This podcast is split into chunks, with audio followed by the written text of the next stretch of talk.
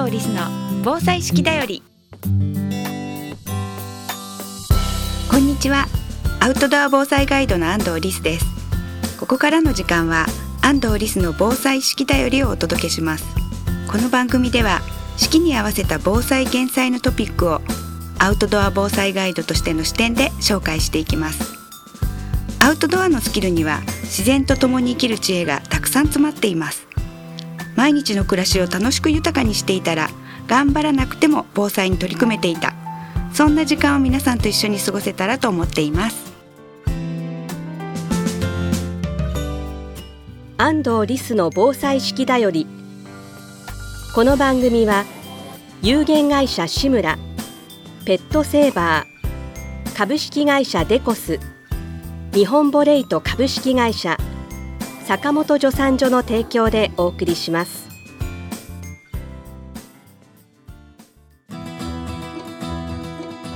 健康工房志村の古民家カフェムクカフェは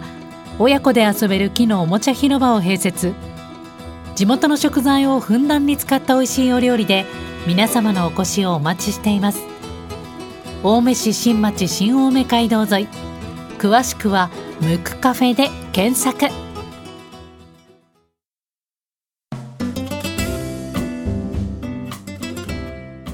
は豪雨対策の続きのお話をしたいと思います。先週は雨雲レーダーアプリの話や、えー、ヤフーの河川水情報1時間に100ミリの雨とか積算雨量についてお話ししました。で一つ補足なんですけれども、えー、ヤフーの河川水情報気象庁情報と国土交通省情報の川の情報両方分かっていいんですが中小河川については気象庁の危険度分布しか見ることができないので、えー、ですのであの川の中小河川という方はそちらを必ず見るようにしてみてください。えー今回はいろいろな防災情報が入ってきてるのに避難できないっていう人についてお話ししたいと思います。でえー、行政からいろいろ避難勧告とか、えー、避難指示とかいろいろ勧告などが出ますよね。その時に皆さんいつ逃げるって決めていますでしょうか？実は、えー、例えば雨がとかがたくさん降ってる注意報が出たっていう後ぐらいに避難準備とか高齢者等避難開始っていうような情報が出たりします。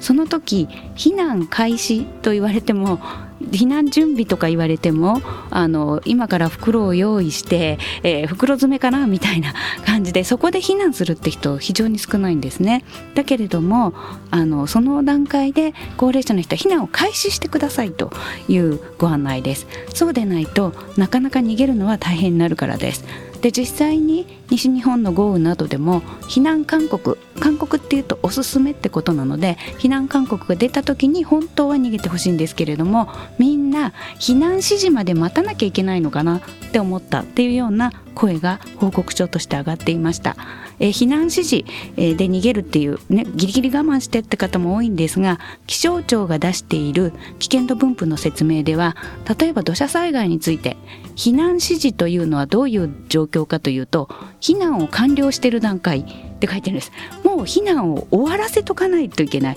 えー、本当は終わってなきゃいけないけれども家の中に残ってしまった人はもうどうしようもないから家の2階の斜面の反対側に行くぐらいしかないよねっていうようなもうギリギリの状況だと思ってください。だから本当は早めに逃げなきゃいけない。ところがなかなか早めに逃げろと言われても皆さんやっぱり逃げません。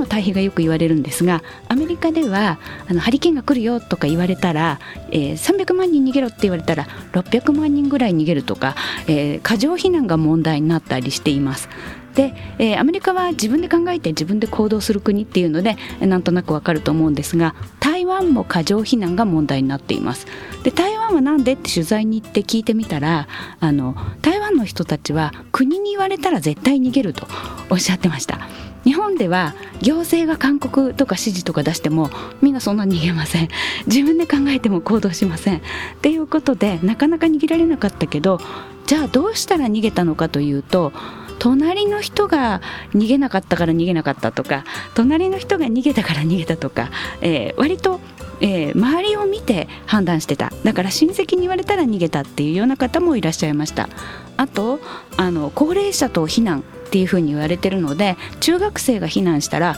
高齢者じゃないからダメだろうみたいに追い返されたっていうお話もお聞きしたりとか割とその時の規則とか言葉に正確に従おうとして臨機応変に対応できないっていうようなことも指摘されています。で、えー、今早期避難については例えば東京都の江東5区と言われるところはゼロメーター地帯とかが多いので浸水、えー、伊勢湾台風と同じような台風が起こったらと3階まで浸水すると言われていますマンションの。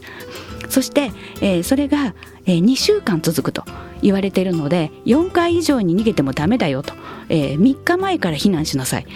台風の3日前って多分晴れてるかもしれない。そんなに早く逃げろというふうに言われています。なぜかというと例えば過去に化学物質とかが水と反応してそしてニューヨークなんかで例えばナトリウムの爆発が起こったとか高知でメッキ工場の生産カリが流れたっていう事件が1998年代に起こっていたりするので、えー、必ずしもその場にとどまるのは安全ではありません。でトイレも電気も使えなくなる。ですので本当に早く逃げろというふうに言われています。でそのことについて、えー、東京都が、えー、マイタイムラインシートというものを作りました。で東京都マイタイムラインで検索していただくと、えー、5月17日からホームページで PDF については読むことができます。それから6月になるとそのマイタイムラインが冊子になって配られますのでぜひ注目して見ていただければと思います。シールを貼っていただくなどして、えー、避難できたりとかいつの段階で逃げよう、えー、うちは高齢者とか体の不自由な子どもととかいるから早めに逃げようみたいな、えー、シールを貼りながら対策取れるものなのでぜひ見といていただければと思います。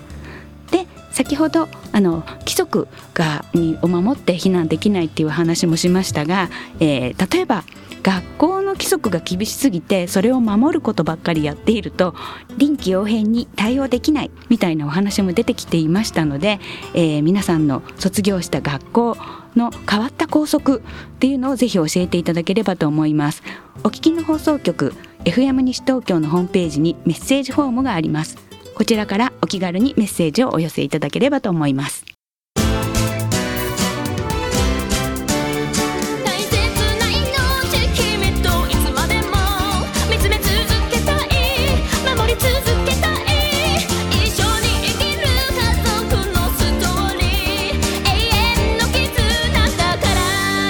ペットの救急法ならペットセーバーズ。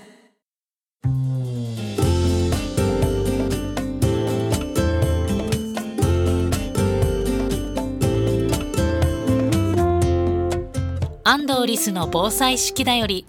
この番組では皆さんからのお便りをお待ちしています。番組へのご感想